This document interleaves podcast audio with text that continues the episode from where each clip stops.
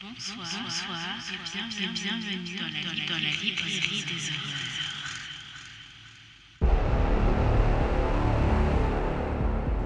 It, it, it made me feel like they were a permanent part of me.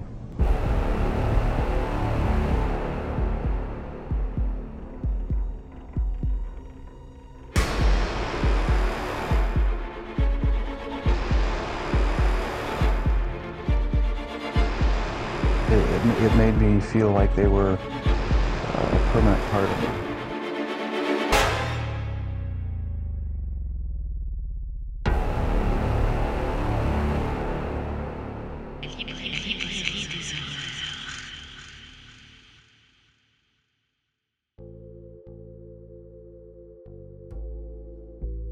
Le songe d'Adam de Sébastien Péguin. Bonsoir à tous, nous sommes aujourd'hui samedi 15 août 2020. Il est actuellement 22h et vous écoutez la première partie qui ne contient aucun spoiler de l'épisode 2 de la saison 2 consacrée au roman Le songe d'Adam de Sébastien Péguin, édité chez L'Homme sans nom en 2011. C'est un livre que je classifierais dans le genre fantasy euh, horrifique. Il fait exactement 394 pages et je l'ai lu, du moins je l'ai commencé le 2 juin 2020 et je l'ai terminé le 29 juillet 2020. Alors je vous retrouve dans cet épisode 2 de la saison 2 qui est une saison consacrée à un challenge que je m'étais donné qui était de finir des livres entamés que je n'avais jamais terminés. Et finalement, je pense que vous l'aurez compris, par la force des choses, euh, le songe d'Adam de Sébastien Péguin a fini par s'inclure dans le challenge. Sachez que euh, l'édition que je vous présente, qui est l'édition de 2011, a été rééditée en 2016, toujours sous le même nom, sauf que aujourd'hui, euh, l'auteur ne se fait plus appeler Sébastien Péguin, mais John, John Ethan Pye. Euh, du coup, si jamais vous voulez acheter le bouquin, vous le trouverez avec Le songe d'Adam comme titre et euh, Jonathan Pye comme nom d'auteur. Je crois que ça doit être le seul roman, qui est d'ailleurs son tout premier roman, Le songe d'Adam, qu'il a publié et qu'il a mis euh, avec son, vrai nom et son vrai prénom. Et je crois que c'est à partir du second bouquin où du coup il apparaît sous un, nom d'auteur différent. Voilà, trêve de d'introduction, je vais maintenant vous raconter la petite histoire qui se cache derrière ce livre, comme d'habitude. Alors, j'ai eu l'occasion de découvrir ce bouquin peu de temps après sa sortie.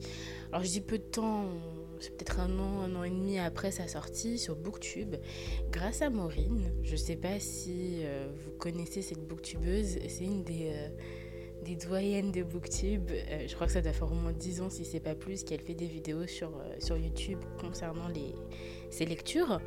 Du coup, euh, à l'époque, je la suis toujours d'ailleurs, hein, j'apprécie vraiment beaucoup ses, ses vidéos. Il faut savoir que ce qu'elle présente, ce sont pas forcément des lectures que moi j'ai l'habitude de lire. Mais parfois, je fais des petites découvertes et quand c'est le cas, ben, je n'hésite pas à acheter le bouquin. Et là, c'était un peu le cas. Elle parlait de ce livre comme étant un livre de fantaisie horrifique qui euh, mélangeait des éléments fantastiques, fictifs et des éléments historiques et poétiques. Euh, elle décrivait ce bouquin aussi avec euh, une atmosphère assez particulière, assez sympathique d'ailleurs. Je vais vous en parler juste après. Mais une atmosphère qui se déroule. euh, En fait, on a toute l'histoire qui se déroule en automne et en hiver. Plutôt sympa, d'autant plus que on a en fond la forêt noire. Alors, pas le gâteau, mais vraiment la forêt noire, cette forêt qui se trouve en Allemagne, euh, qui est quand même une forêt assez euh, sympathique et euh, où on a quand même pas mal de, mythologie euh, qui en découle. Donc autant dire qu'avec tout ce qu'elle avait dit, j'avais qu'une envie, c'était de me le procurer au plus vite. Donc ce que j'ai fait, c'est que euh, je l'ai acheté pas très longtemps après, peut-être quelques mois après. J'avais dans l'idée de le lire rapidement, comme d'habitude.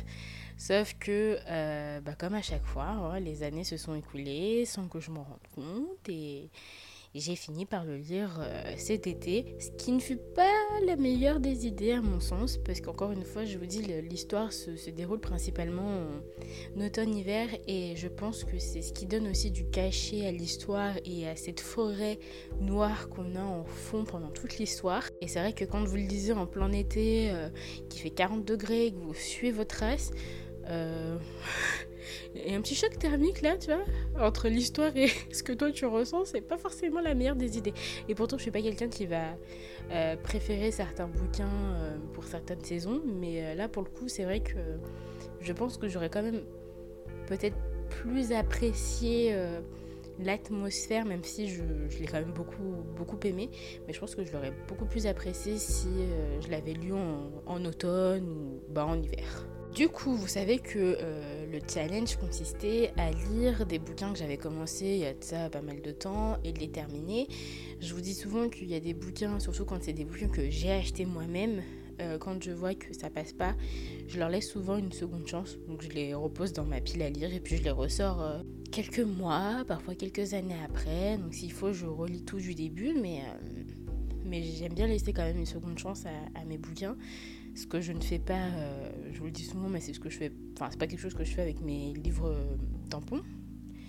Là, pour le coup, euh, ce livre-là, j'avais décidé de l'intercaler entre deux livres qui faisaient partie du challenge, parce que vous savez que chaque saison, il y a sept épisodes. Chaque épisode est consacré à un bouquin, et parmi les sept bouquins que j'ai à vous préparer, vous préparer, à vous présenter, excusez-moi, il y a un, deux Il y a trois livres sur les sept qui, euh, qui créent le challenge. Et entre ces trois livres, j'ai intercalé euh, du coup des, lectures euh, euh, qui font pas particulièrement partie du challenge, mais c'est histoire de pouvoir, si jamais j'ai une lecture qui passe pas trop bien, de pouvoir quand même euh, intercaler quelques lectures un peu plus zen.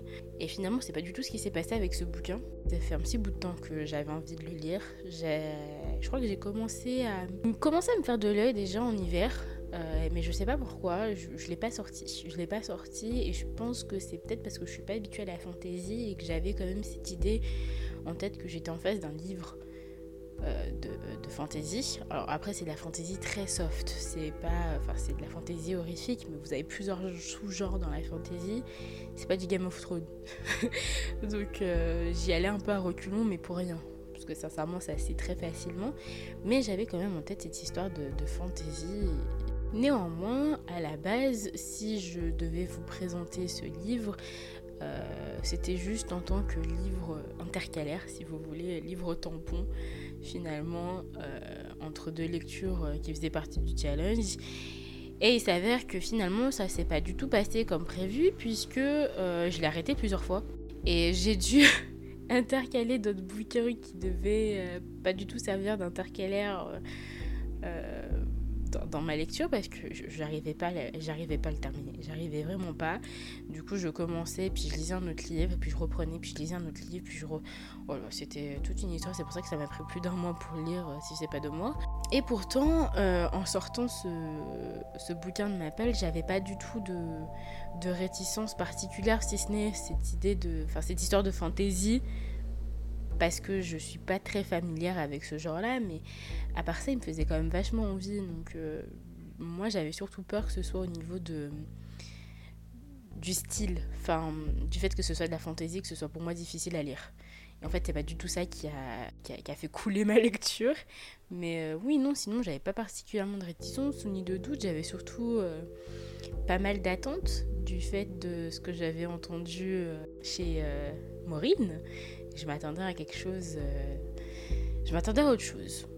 Mais en tout cas, je m'attendais à quelque chose d'assez positif, mine de rien. Maintenant, on va passer au résumé. Et là, c'est un résumé que j'ai fait moi-même. Hein. J'ai pas repris celui qui était dans la quatrième, parce que je vois pas l'utilité de vous relire ce qui est déjà marqué sur un bouquin. Alors allons-y. Alors, nous allons faire la connaissance de deux personnages, un père Hugo et sa fille Morgane.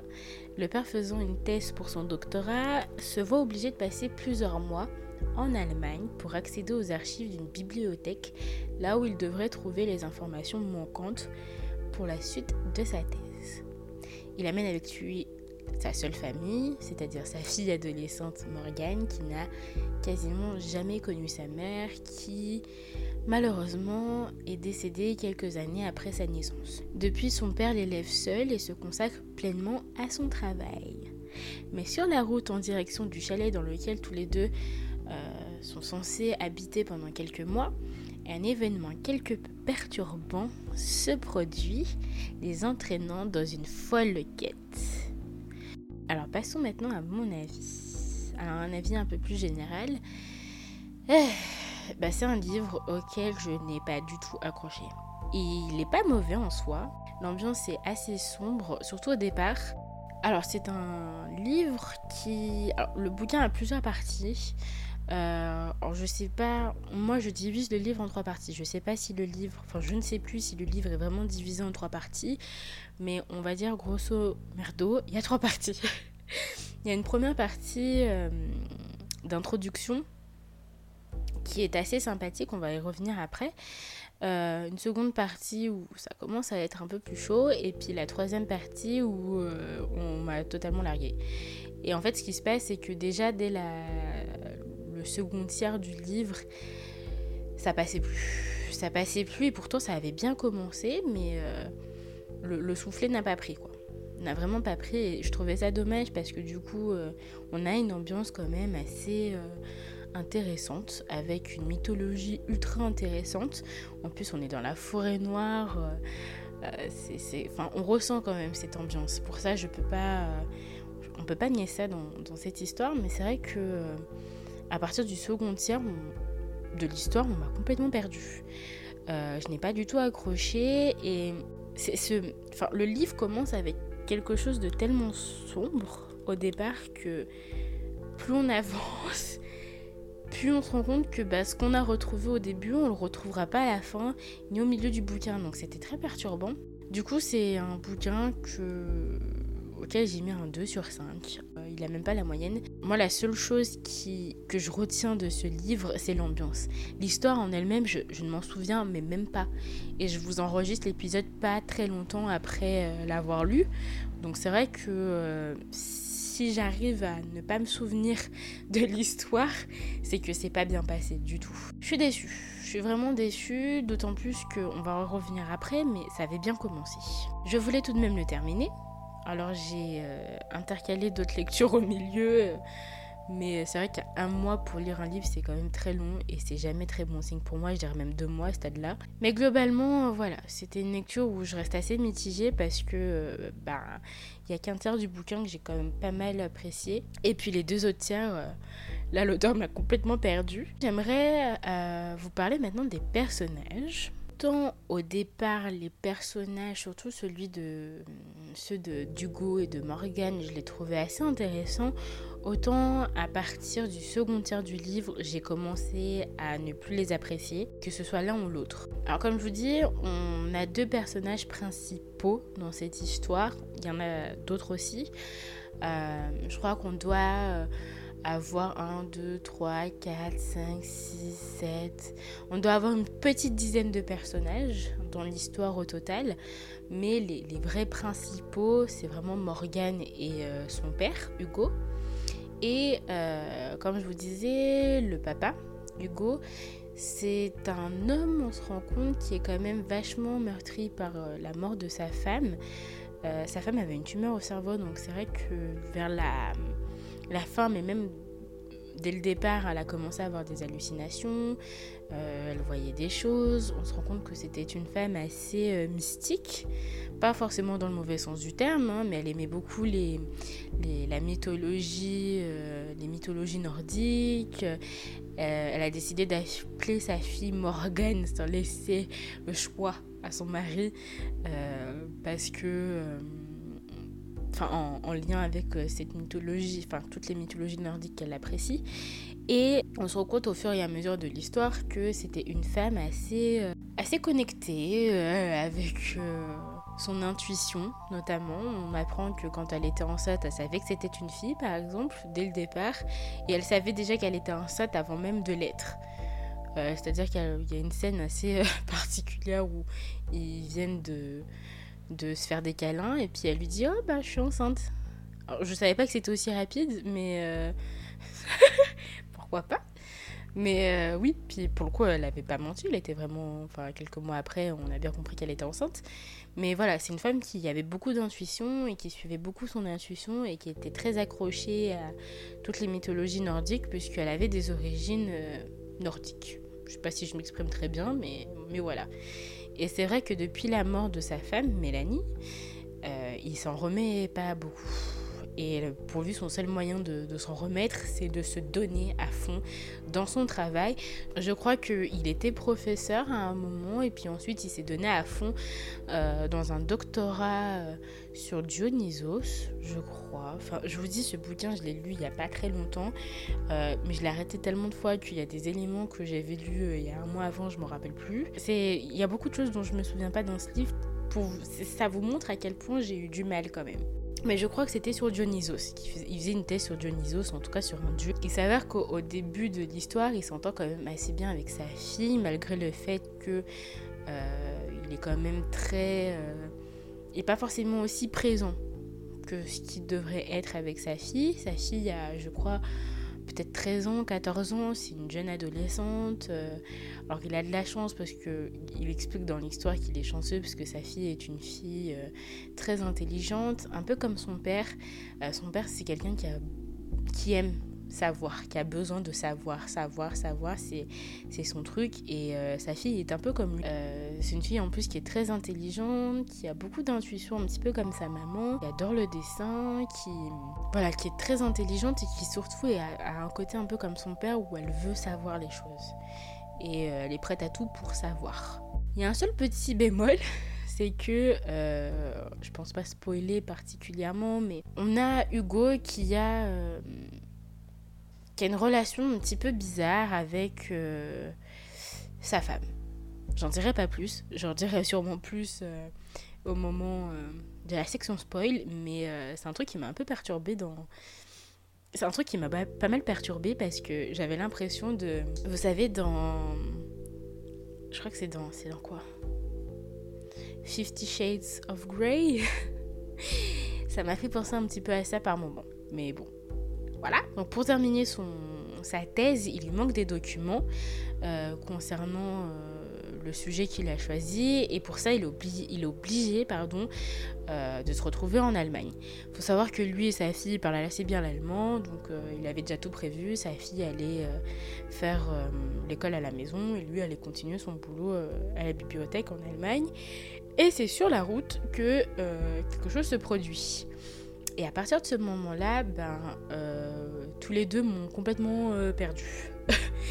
Parce que autant dans le même l'introduction du livre, ça a l'air de, bien aller. Et puis à partir de ce moment déclencheur, ben, la relation va commencer à s'étioler. Et hum, il y a des moments où je, tenais mon livre et j'étais ultra énervée parce que je, je, comprenais ni la réaction du père ni celle de la fille. Et, tous les deux, le, le petit, la petite accroche que j'avais eue avec eux s'est envolée, mais euh, très loin.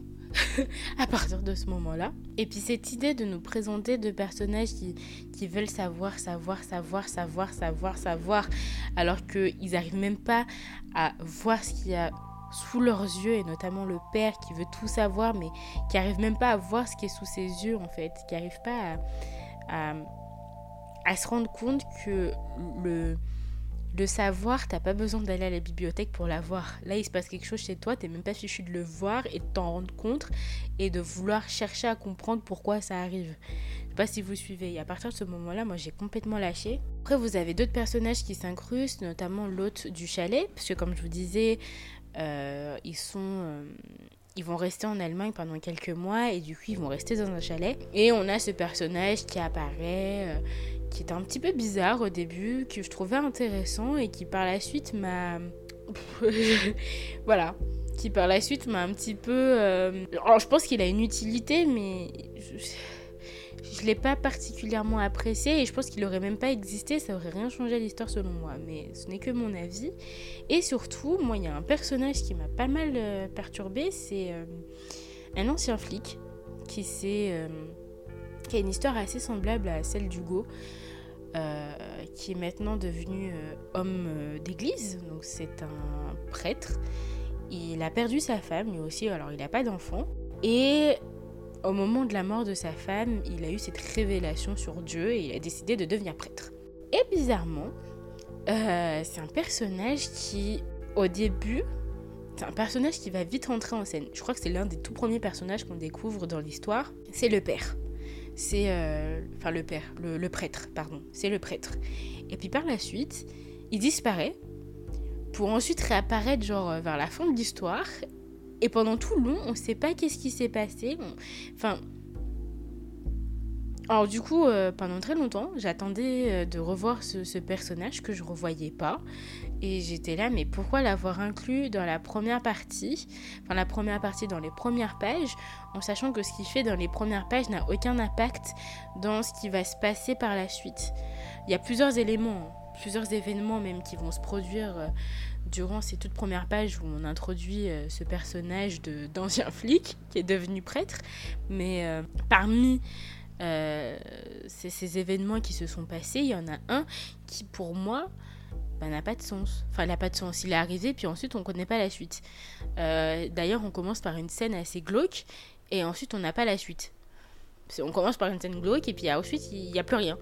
Il n'y a plus d'enquête, il n'y a plus... euh, Alors, on nous fait comprendre qu'en plus, ça risque d'être une enquête un peu particulière, mais fini. Alors, oui, j'ai- compris ensuite pourquoi euh, fini, mais j'ai pas compris pourquoi on avait introduit ce personnage de la sorte. Et du coup, faut attendre excessivement longtemps pour retrouver ce personnage par la suite et lui donner de l'importance. Donc ensuite, euh, vous avez... euh, bah, vous le retrouvez qu'à la fin, quoi. Et c'est un peu embêtant. Et ensuite, vous avez une panoplie d'autres personnages qui vont arriver et qui, pour le coup, sont introduits. Alors ça, c'était quand même assez intéressant parce qu'ils sont introduits au départ. On a l'impression que c'est des personnages qui sont pas forcément très intéressants. On a l'impression que c'est des personnages qui sont pas forcément très intéressants, enfin très intéressants, qui n'auront pas forcément beaucoup d'importance parce qu'ils vont juste servir d'accessoires. Et en fait, oui, ils servent d'accessoires, mais ils servent surtout à, à vous à intégrer des scènes d'horreur. Et c'est à travers ces personnages que euh, les scènes d'horreur assez gore vont apparaître. Ce qui va me faire euh, venir sur la troisième partie qui est l'écriture de l'auteur. C'est son premier bouquin et euh, tout ne peut pas être parfait. Mais quand j'ai entendu Maureen parler de ce livre comme étant un livre assez dérangeant, assez glauque, je m'attendais à beaucoup plus de scènes glauques et beaucoup plus de scènes d'horreur. On a une première partie du bouquin où on a déjà une je crois que comment il appelle ça genre une petite introduction où du coup on a l'apparition du- de l'ancien flic là. Euh, et du coup on a ce- cette espèce de, scène euh, où on est dans un on est dans une atmosphère un peu étrange où on a un corps mutilé. Alors on commence très fort. C'est ce que je vous disais tout à l'heure on commence très fort et puis ensuite euh, bah il y a plus rien. Il y a plus rien. Dis bon on va attendre. Ensuite il y a cette fameuse scène qui va du coup permettre de déclencher l'histoire, qui est une scène euh, un peu bizarre, mais euh, sympathique. Et puis ensuite, il n'y a plus rien. Il n'y a plus rien, et puis euh, par la force des choses, on se rend compte que certains personnages qu'on nous a introduits pendant ces moments où il se passait rien vont crever, et finalement, c'est à ça qu'ils servent, à introduire ces, moments de tension gore euh, parce que du coup ils vont crever euh, mais sous d'atroces souffrances et euh, c'est juste horrible. Et ils servent juste à ça et ensuite ça retombe. Et ensuite il n'y a plus rien. Et avec ces personnages qui vont qui ont pas ils ont pas forcément d'importance dans le sens où ils changent rien à l'histoire. Ils servent juste à, engendrer du gore et à pouvoir intégrer des scènes d'horreur mais à part ça ils ont aucun rôle particulier Enfin, euh, à mon sens, ils n'ont pas de rôle forcément particulier, si ce n'est à introduire ces scènes de gore. Et ensuite, une fois que ces personnages sont, sont morts, bah ça redescend. Ça redescend et puis on n'a plus rien. Mais quand je vous dis qu'on n'a plus rien, c'est qu'on n'a plus rien. On n'a plus rien jusqu'à la fin. Et euh, ce qui se passe, ces scènes gore là et, ces petits moments un petit peu frissonnants euh, qui sont apparus, sont apparus au tout début de l'histoire. Je dirais, euh, les 100 premières pages grand maximum. Le livre fait 394 pages, presque 400 pages. Ensuite, vous avez 300 pages, plus de 300 pages où il se passe que dalle. Où vous n'avez pas d'ambiance. euh, Enfin, où vous n'avez pas de scène d'horreur. euh, où l'ambiance s'étiole beaucoup à mon sens parce qu'on est moins à faire avec cette forêt noire en fond. Euh, elle est beaucoup présente dans, le premier tiers du livre, pardon, mais elle disparaît totalement a- après pour réapparaître à la toute fin. Et euh, j'ai trouvé ça super dommage parce que entre, bah, je vous parlais de quête, bah, on a cette espèce de, quête et d'enquête sur euh, ce fameux poète Novalis. Et puis basta. Donc on n'a plus de scènes d'horreur, on n'a plus de cette ambiance pesante qu'on avait au début du livre qui, donnait de la force. Et moi, quand j'ai commencé à lire les premières pages, j'étais à fond. Genre, j'avais lu 100 plus de 100 pages en à peine une heure. Et puis ensuite, euh, alors, j'avais bien commencé, parce que plus de 100 pages en à peine une heure, c'est un grand format, mais euh, l'écriture est quand même assez petite en fait. Donc euh, réussir à lire quand même autant, c'est pour vous dire que j'ai apprécié beaucoup. Et puis ensuite, le truc m'a largué, mais comme pas permis quoi. Et j'ai trouvé ça dommage parce que déjà dès le premier tiers du livre, tu sens vers la fin que ça commence à partir euh, en cacahuète, donc il te profile deux trois petites scènes gore et puis ensuite il n'y a plus de personnages pour introduire ces, ces scènes gore et puis c'est fini, il n'y a, plus rien. Et cette tension, on la retrouve plus. Et j'ai trouvé ça ultra dommage, d'autant plus que c'est un, un bouquin moi qui me fait beaucoup penser à Cimetière de Stephen King et euh, mes versions françaises que je trouvais euh, bah, je trouvais que ça avait bien commencé en fait. Et puis par la suite, euh, du coup, ça me faisait penser à un cimetière, mais pas aussi cool quoi. Vous avez aussi au niveau du livre, euh, vous allez voir, il va y avoir beaucoup de, de, de, textes en allemand. Et euh, moi, il y a un truc qui m'a pas mal perturbée, je suis peut-être un peu chiante, mais ne serait-ce qu'au niveau du prologue, mais aussi à beaucoup d'endroits.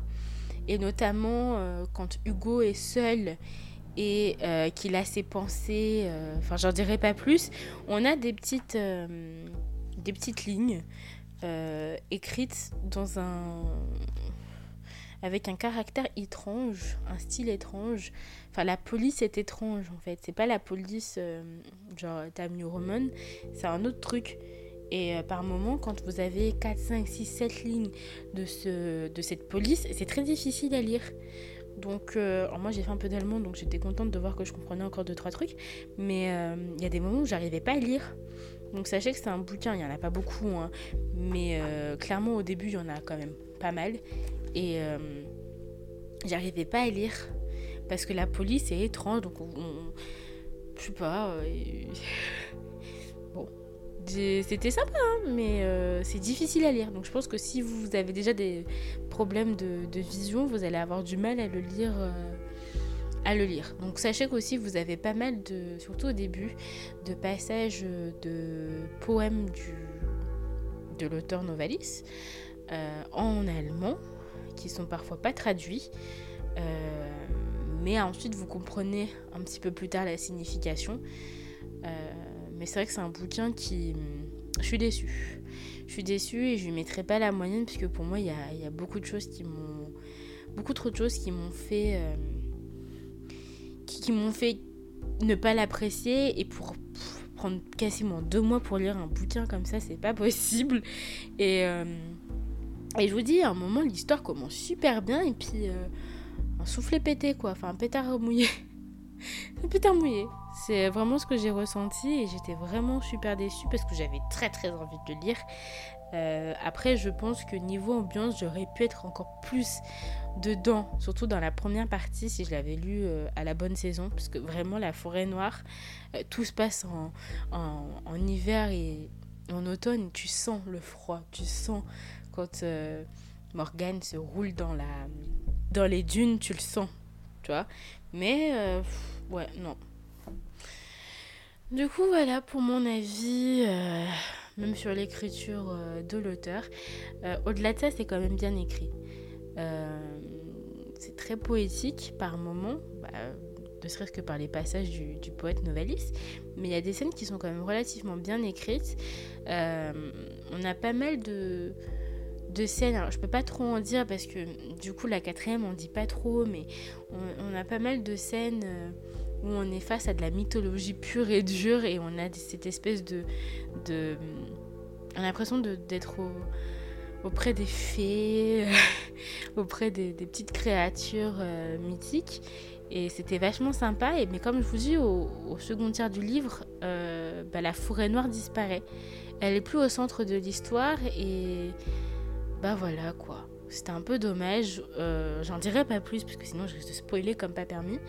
Mais du coup, c'est un 2 sur 5 pour moi. Je suis vraiment déçue. Et pour le coup, euh, après avoir lu Dracula l'immortel, euh, qui est un bouquin mais qui m'est sorti par tous les orifices, je pensais pas passer un si mauvais moment finalement avec le songe d'Adam. Euh, alors c'est pas, c'était pas aussi mauvais que Dracula l'immortel. Hein. Sachez-le, c'était pas aussi mauvais loin de là. Euh, je pense que si vous avez aimé Cimetière de Stephen King, vous allez peut-être aimer cette histoire et je pense que je vous en dis déjà beaucoup. Et je vois dans les, commentaires euh, par rapport au livre, il y a beaucoup de personnes qui l'ont apprécié, donc je pense qu'il y a moyen que vous puissiez l'apprécier. Mais moi, c'est... non. ça n'a pas, ça a pas pris du tout. Et voilà. Surtout que je me rends compte que dans ce challenge, euh, pour l'instant, euh, voilà quoi. Hein. je laisse à désirer. Donc c'est fini pour euh, cette première partie. Je vous remercie encore une fois de m'avoir écouté. si vous voulez avoir des petits un peu plus de renseignements, quelques petites scènes de spoil, n'hésitez pas à rester pour la seconde partie. Sinon, bah, je vous dis à la prochaine pour un nouvel épisode. Ciao, ciao Alors toi qui es resté pour la deuxième partie, nous voici, nous voilà. Alors c'est une partie spoil. Hein. Euh, du coup on va tout de suite commencer. Il n'y aura pas grand chose à dire, mais euh, j'aimerais revenir sur quelques petits éléments. Le premier, je vous disais que euh, le personnage d'Hugo me faisait penser un petit peu à Fifty Shades. Euh, et notamment la fille, je sais plus comment elle s'appelle, qui entend souvent euh, sa petite voix la guider, lui dire des choses un peu étranges. Là, ça m'a fait penser à ça dans le sens où c'est un père qui a perdu sa femme qu'il aimait euh, énormément et bah, on se rend compte au fil de l'histoire que il est toujours en connexion en fait avec sa femme qu'il entend de l'au-delà. Donc à chaque fois que je sais pas, il se passe quelque chose ou qu'il qu'il est un peu perdu, sa femme va lui parler et va lui dire des choses. Et c'est vrai qu'il y a un moment où je me suis même demandé si c'était pas lui qui était malade, puisque au fil de l'histoire, on se rend compte que euh, la petite Morgane euh, fait des rêves étranges. Elle fait des rêves étranges et surtout, elle n'arrête pas de voir cette espèce de cerf. Euh, j'aime bien parce que sur la couverture, il est très beau, mais dans l'histoire, il est juste horrible. Il est déformé, il a sa mâchoire qui est complètement défoncée, il sent mauvais. C'est vraiment un être terrifiant. Et à un moment, euh, elle fait une espèce de paralysie du sommeil, mais en fait on ne sait pas vraiment si c'est de la paralysie ou pas. Euh, et euh, cette espèce de cerf va se retrouver sur elle et va tenter de la violer. Elle va ensuite raconter l'histoire à son père qui va euh, commencer à se poser des questions sur la santé mentale de sa fille et à se poser des questions notamment sur euh, le, cancer de sa femme. Est-ce que ce serait pas quelque chose d'héréditaire? Est-ce que sa fille serait pas en train de, de tomber malade comme sa maman? Est-ce qu'elle n'est pas devenue dépressive? Est-ce que... Euh, puis par la suite, elle va faire pas mal de sa fille qui est laissée toute seule. Parce que du coup, son père va on va lui faire la promesse d'essayer de savoir mais qui est ce cerf, même si son père au début n'a pas trop l'air de la croire. Euh, il va essayer d'élucider ce mystère concernant ce cerf qu'ils ont vu tous les deux en fait quand ils étaient sur le chemin euh, pour aller en Allemagne et notamment pour aller euh, au chalet là où ils sont censés habiter pendant plusieurs mois, il va avoir une scène où ils vont se retrouver sur une autre route. On, ils savent pas trop comment ni pourquoi. Par la suite, on se rend compte que Morgane, en fait, a des pouvoirs un peu particuliers. Elle est un peu comme sa mère. Elle a un don qui est le don de la création. Et euh, toute fin de l'histoire, on se rend compte que sa fille avait dessiné. Elle adore dessiner, comme je vous disais. elle l'a dessiné pendant le trajet. Euh, pas mal de choses et elle a décidé une route. Décidé, elle a dessiné pardon une route. Et par la force des choses, cette route qu'elle a dessinée euh, va apparaître devant eux. Et ça, c'est purement de sa propre imagination que cette route est arrivée. Alors c'est une route qui est cachée en réalité qui existe, mais seules les personnes qui ont ce pouvoir ou qui ont un pouvoir un peu mystique arrivent à y accéder. Et là, bah, c'était euh, grâce à Morgane qui, avec son dessin, a, fait apparaître cette route. Et euh, en arrivant sur cette route, ils vont avoir un accident avec un cerf qui a l'air d'avoir euh, lui-même subi un accident auparavant, puisque comme je vous dis, il est complètement euh, déformé, quoi. On aurait dit qu'il s'est fait écraser par six camions et, que par euh, la volonté du Saint-Esprit, il a réussi à se remettre debout. Enfin, c'est vraiment... Et d'emblée, on rentre dans cette scène un petit peu étrange, un peu glauque, et par la suite, ce cerf va faire réapparition va faire apparition euh, à de nombreuses reprises auprès de Morgane et bah ce fameux soir il va tenter de la violer. Euh, le truc c'est que le père a vu ce cerf au moment du, de l'accident au tout début de l'histoire. Donc euh, Morgane lui dit mais papa tu l'as vu ce cerf, je ne suis pas folle. toi aussi tu l'as vu. Lui il essaye de rationaliser au maximum les choses et de se dire qu'ils ont sûrement savez, comme il n'avait pas beaucoup dormi, ils ont peut-être halluciné, ou voilà, il essaye de trouver des, explications euh, réalistes. Et puis pour faire plaisir à sa fille, à contre-coeur, il décide d'enquêter un petit peu sur euh, ce cerf et notamment euh, des paroles, un poème que le cerf lui aurait, aurait dit à l'oreille de, Morgane en essayant de la violer. Et à partir de ce moment-là, bah, son père va se retrouver à, à rechercher à essayer de savoir que signifient ces, mots, ce poème, d'où ça sort, est-ce que c'est un poème, qu'est-ce que c'est, est-ce que c'est une chanson, est-ce que c'est une comptine. Et il va faire euh, des fouilles, il va rencontrer pas mal de, personnages dont je vous parler après, auparavant, pardon, qui vont finir par euh, décéder euh, au fil de l'histoire. Et bizarrement, il va se rendre compte que sa fille n'est pas folle et que ce qu'elle a entendu, bah, c'est quelque chose qui, ma foi, existe, une comptine que pas mal d'Allemands connaissent. Et du coup, de là euh, naît euh, toute la mythologie autour euh, de, cette fameuse comptine. Et à partir de ce moment-là, il va complètement délaisser sa fille. Parce que plus il va faire des recherches là-dessus, plus il va vouloir en savoir plus, et plus il va découvrir plus de choses, et plus il va essayer de savoir mais qu'est-ce que tout ça signifie, quitte à laisser sa fille toute seule. Et euh, bah, il y a un moment, sa fille, euh, comme elle est toute seule et qu'elle n'a rien d'autre à fiche, elle va se promener dans cette fameuse forêt noire qui est à la bordure du chalet en fait. Il suffit qu'elle sorte du chalet et la forêt est juste devant elle. Et elle aime bien s'amuser là-bas, elle se prend pour euh, la déesse Morgane, enfin elle fait un tas de conneries. Et puis à plusieurs reprises, elle va avoir des accidents, puisqu'en plus de ça, elle va appeler le cerf pour essayer de l'exterminer, de le battre et tout ça. Et du coup, à partir de ce moment-là, son père va commencer à se poser des questions concernant sa fille, sur le fait que bah, a peut-être des hallucinations, parce qu'elle arrête pas de dire qu'elle a vu telle ou telle chose, euh, si elle n'est pas peut-être un peu suicidaire, parce que à chaque fois, euh, il y a une espèce de dune sur laquelle elle s'amuse à sauter comme une grosse débile, et à chaque fois, elle se... Enfin, elle fait des chutes tellement euh, importantes qu'elle s'évanouit et une fois, elle s'est tellement euh, fracassé le crâne que quelqu'un a dû la ramasser, la ramener euh, euh, chez elle. Elle était dans un état mais pitoyable. Et du coup, son père va commencer à penser qu'elle est suicidaire, donc il va faire un semblant de oui, je vais essayer de rester avec elle pour la surveiller, mais en fait, non. Et on se rend compte que c'est un personnage qui, au départ, qui était vachement sympathique, se retrouve à être exécrable en fait.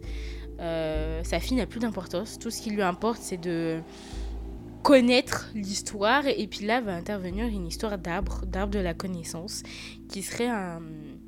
C'est de là que naît cette comptine que sa fille a entendue quand elle a failli se faire violer par euh, ce cerf. Et euh, c'est là qu'intervient de nouveau le père, euh, le prêtre, du coup, le père, le prêtre, enfin on l'appelle mon père, mais c'est un prêtre qui est un ancien flic qu'on rencontre euh, au tout début de l'histoire dans une scène qui pour moi était vachement sympa, c'est que euh, on a deux jeunes qui sont dans la forêt, la forêt noire, et qui euh, font les bêtes. ils savent qu'il y a des créatures un peu étranges et ils y croient pas trop, donc ils y vont en se disant mais il y a que dalle et en fait ils vont, il y en a un qui va se faire massacrer par la bête et euh, du coup, on commence avec cette scène où on a euh, du coup le, prêtre qui, va dans. enfin qui est appelé parce que c'est un ancien flic qui va essayer de se mêler de l'histoire, savoir qu'est-ce qui se passe, voilà. Et puis on a cette scène dans un avec un, coroner, comment on appelle ça Un médecin légiste qui explique que, ben, apparemment, la personne aurait été tuée par un animal, mais c'est un animal tellement étrange qu'on ne sait même pas si c'est vraiment un animal, mais en tout cas, c'est pas un meurtre. Euh, c'est peut-être éventuellement un accident, mais c'est pas très explicable. Et on commence avec une scène comme ça qui est quand même vachement particulière, quoi. Voilà, je vous la raconte, ça n'a pas l'air euh, glauque ou quoi, mais euh, pour le coup, ça l'était vraiment. Et puis ensuite, ce personnage disparaît. et il réapparaît qu'à la fin, quand euh, le père commence vraiment à se rendre compte que, euh, ce que euh, la comptine que sa fille lui a récitée est une comptine qui est très importante et qui est en lien avec cet arbre de la connaissance. qui en fait permet de ressusciter les morts. Je vais pas tout vous raconter le bouquin parce qu'il y aurait beaucoup de choses à dire, mais du coup le père commence à délaisser tellement sa fille que sa fille, qui n'arrête pas de voir ce cerf, et en fait c'est un, peu, un peu particulier parce que sa fille a ce don de création et elle fait naître euh, des monstres à travers ses dessins. Et euh, je vous dis, on rencontre pas mal de personnages euh, au cours de l'histoire qui aident le père à découvrir ce qu'il en est de cette fameuse comptine. Et il se rend compte qu'en plus c'est lié avec son doctorat, enfin la thèse qu'il fait. Et malheureusement, sa fille va souvent aller avec lui euh, à un moment, il y a une des bibliothécaires qui l'invite chez elle pour lui montrer des choses concernant euh, ce, poète noveliste qui est en lien avec cet arbre qu'il aurait trouvé et cette comptine qui est liée à cet arbre, tout le tralala. Et euh, sa fille va faire un croquis. Va faire un croquis assez particulier où elle va dessiner la, personne qui les a invités en train de se faire empaler par deux épées et finalement c'est ce qui va se passer. Euh, c'est comme ça qu'elle va crever. Je vous raconte pas toute l'histoire parce qu'il y a pas mal de, choses que j'ai oubliées, le pourquoi du comment aussi. Mais du coup, à partir de ce moment-là, le, papa s'occupe se, plus de sa fille en fait il l'oublie. Sa fille devient une teigne parce qu'elle se rend bien compte que son père s'occupe pas d'elle et que, bah, ma foi, elle doit se démerder toute seule. Donc elle a décidé de combattre le mal par elle-même. Mais le truc, c'est que il y a une espèce de morale dans cette histoire que je pouvais pas vous donner. Euh, bah, du coup, dans la première partie, parce que je risquais de vous spoiler grave, mais on a cette espèce de morale qui est que l'homme a cette fâcheuse habitude de vouloir tout savoir. Il veut tout connaître il veut tout, tout savoir. Même ce qu'il n'est pas censé savoir, il veut le savoir. Et cet arbre de la connaissance fait lien avec cet arbre de la connaissance euh, dans l'histoire d'Adam et Ève. Et euh, cette idée qu'il y a des choses que tu ne dois pas savoir. Est-ce que les fantômes existent ou pas? Euh, Pour l'instant, scientifiquement, c'est pas prouvable. en tout cas, pas à 100% mais il n'y a pas besoin de savoir. Il faut pouvoir laisser un peu de mystère dans la vie parce que à vouloir trop savoir, on finit par s'y perdre. Et là, c'est ce qui se passe. Que ce soit du côté du père qui euh, découvre cet arbre, qui sait qu'il peut éventuellement ressusciter sa femme, va, euh, va commettre un tas d'erreurs qui va le mener à sa perte. Aussi bien pour la fille qui, elle, veut à tout prix savoir qui est ce cerf, qui comprend un petit peu que ce serait peut-être elle qui les a fait venir, euh, et elle veut savoir le fin mot de l'histoire, elle veut savoir mais pourquoi ils sont là, pourquoi vous en avez après moi, pourquoi, pourquoi? Et c'est parce qu'elle se pose toutes ces questions que bah, malheureusement le cerf va finir par la tuer. Son père qui est tellement euh, épris par euh, ce qu'il fait ne va même pas se rendre compte que sa fille est en danger. Et c'est là où aussi je vous disais que il va à tout prix savoir, savoir, connaître, le savoir, c'est son truc, mais il n'arrive même pas à voir que ce qui se passe sous ses yeux. Il n'arrive même pas à, voir et à sentir et à connaître euh, et à reconnaître le fait que sa fille est en danger et que plus tu vas la laisser et plus euh, le danger va s'approcher d'elle. Et en plus, il est en connexion avec sa femme Mélanie qui est décédée, qui n'arrête pas de lui dire mais ne la laisse pas toute seule, ne la laisse pas toute seule, il va arriver malheur. Il n'écoute pas. Et puis un jour, sa fille va se faire. Euh, va, crever et lui complètement euh, abasourdi par la nouvelle, il va faire le truc qu'il ne fallait à tout prix pas faire, amener sa fille sous cet arbre qu'il a fini par trouver, parce que c'est un arbre caché dans la forêt. Donc il va faire un tas de recherches pour essayer de le retrouver, et c'est là que le, père, euh, le prêtre, euh, fait son apparition et a une plus grosse importance dans le dernier tiers de l'histoire parce que c'est lui qui va lui raconter cette histoire d'arbre et qui va lui dire qu'il aimerait ressusciter, sa femme. Bon, il se passe plein d'autres trucs, hein, mais je vais pas tout vous raconter. Mais euh, du coup, on arrive après dans cette partie de l'histoire qui là m'a encore plus déroutée parce que autant dans la première partie, on a pas mal de scènes glauques, ça commence à ça commence à s'essouffler un petit peu quand même vers le premier tiers, hein, parce que on a deux trois scènes où Morgane est toute seule avec le cerf, elle a manqué de se faire violer. Donc ensuite on part dans une espèce de quête pour essayer de savoir qu'est-ce qu'il en est exactement. Donc ça commence à devenir intéressant, mais il y a plus de scènes gore. Et c'est ensuite quand tu vois que ça commence à s'essouffler, qu'on te met deux trois scènes gore qui sont euh, qui apparaissent à travers des personnages euh, qui n'ont pas grande importance finalement dans l'histoire, mais qui servent à introduire ces, ces moments de, de, gore. Et puis ensuite, il euh, n'y bah, a plus rien. Parce que comme il n'y a plus de personnages à tuer, bah, on va se consacrer, consacrer pleinement à cette quête de savoir où est cet arbre. Et euh, c'est là qu'apparaît le père, enfin le père, le prêtre, qui va essayer de savoir, enfin qui va en, emmener avec lui euh, Hugo, le père de Morgane, dans cette quête euh, atroce. Et, euh, et, du coup, ils vont finir par savoir où se trouve l'arbre. Donc Hugo va en profiter pour ressusciter sa fille qu'il a délaissée, donc il s'en veut à mort, mais en même temps, il s'en veut, mais il fait rien pour changer son, son attitude. Il continue de vouloir savoir à tout prix. Et le truc, c'est que bah, sa fille va bien ressusciter, et c'est là où ça me fait penser à Cimetière, parce que ils vont tester déjà pour voir si c'est bien l'arbre de la connaissance qui ressuscite les morts. En mettant un lapin, le, lapin va revenir, mais il est féroce comme pas permis, quoi. Et ça me fait penser en plus au film Réanimator, je sais pas si vous connaissez. Et je pense qu'il a, qu'il a mélangé un petit peu tout ça. D'ailleurs, en parlant de ça, euh, John Ethan Pye, Sébastien Péguin, euh, je crois qu'il a écrit un, roman euh, après, je sais plus comment il s'appelle. mais il y a une découverture où on a une espèce de seringue verte qui me fait trop penser à euh, des réanimateurs, de réanimateurs. Euh, et du coup, cette histoire, on a un petit peu un mélange de tout ça, la cimetière, de réanimateur, enfin bon. Et euh, il va ressusciter sa fille. Le truc, c'est que sa fille est comme le lapin. C'est un zombie. Elle est comme dans le cimetière. Elle est très agressive.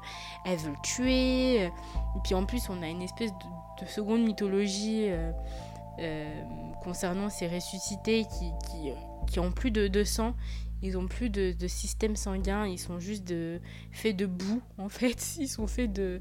Tu sais, quand on vous dit que euh, t'étais poussière et tu redeviendras poussière, euh, en gros, la, nature t'a créé et la nature te reprendra.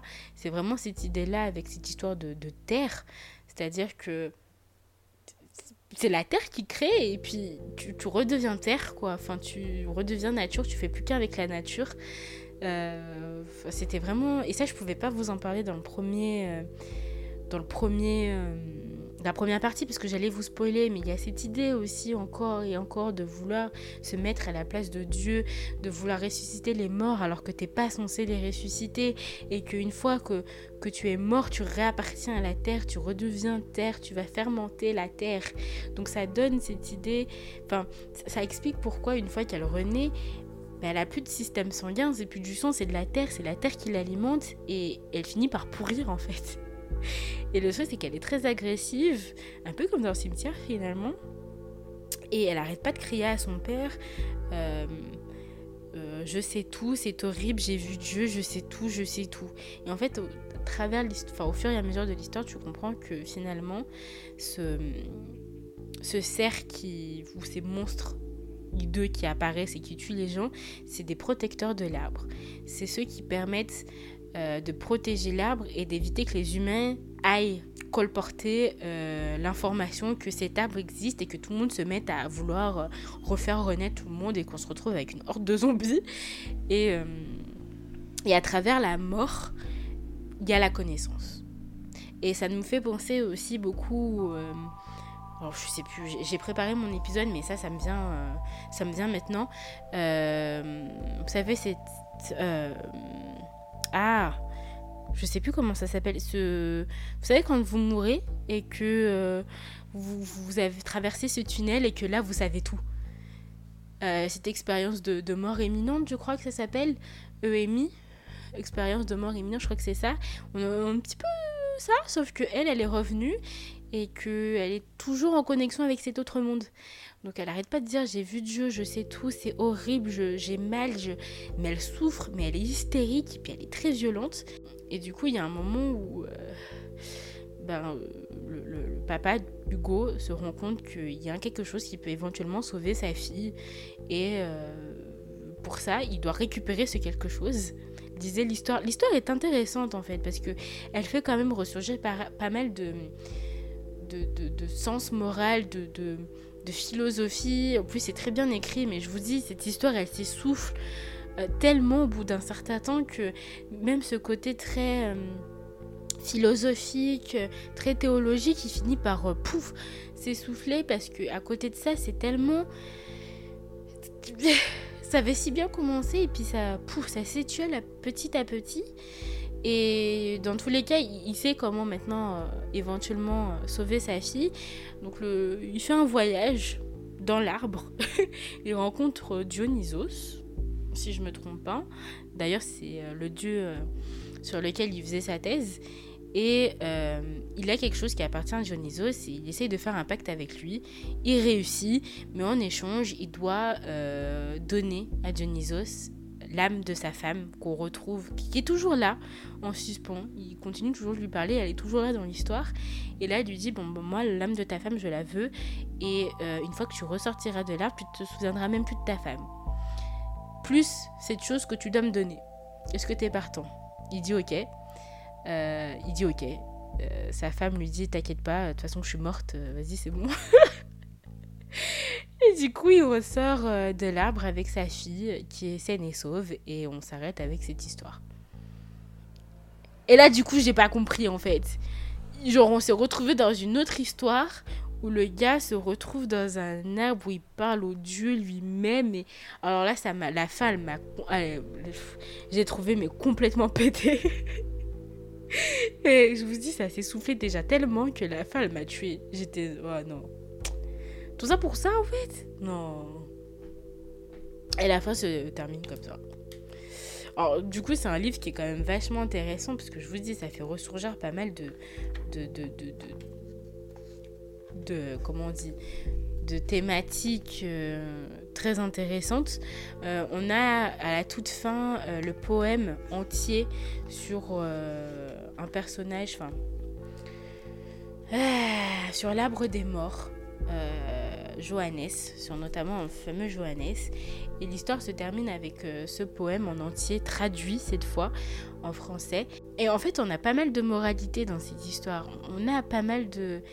Puis ça évoque beaucoup de choses super intéressantes. Mais, mais les, deux tiers du bouquin, euh, putain, pardon, excusez-moi, mais c'était long. C'était long et puis on avait tellement bien commencé que j'ai on a pris une toute autre direction et à chaque fois on repartait sur une autre direction et le, truc m'a largué quoi. Donc voilà, pour cet épisode, n'hésitez pas à me dire vous ce que vous en avez pensé. J'ai quand même envie d'essayer d'autres bouquins de euh, euh, Jonathan Pye du coup. Euh, j'ai noté Chaise tombe et le manoir de Peter, je crois que c'est ça. et je crois que c'est la couverture de Chaise tombe où il y a une espèce d'aiguille là euh, de seringue avec un, truc vert dedans qui me fait penser à de réanimateur. Et franchement, c'est un premier bouquin. Il est pas mauvais en soi, je vais pas donner la moyenne parce qu'il manque ce petit truc qui aurait pu le faire passer. Euh. Après, c'est pas un coup de cœur euh, non plus, mais je pense que vous allez. C'est un livre que vous pourrez quand même apprécier. D'autant plus que tous les commentaires sont assez élogieux concernant ce bouquin. Donc c'est pas parce que moi je n'ai pas aimé que vous n'allez pas apprécier. Mais euh, moi ça l'a pas forcément fait. Mais j'ai quand même envie d'essayer parce que je sais que c'était son premier bouquin. Donc j'ai quand même envie d'essayer d'autres. Euh, les deux autres qu'il a écrits sous un autre nom, plus sous Sébastien Péguin. Et puis. Euh, et puis tenter quoi tout simplement je parce qu'il a quand même un univers assez assez sympathique parce qu'on a un mélange de cimetière, de réanimator. C'est intéressant, sincèrement, et je pense que ces autres bouquins sont peut-être mieux, euh, sont peut-être mieux agencés. Donc voilà, on attend les cloches qui sonnent. C'est l'heure de terminer.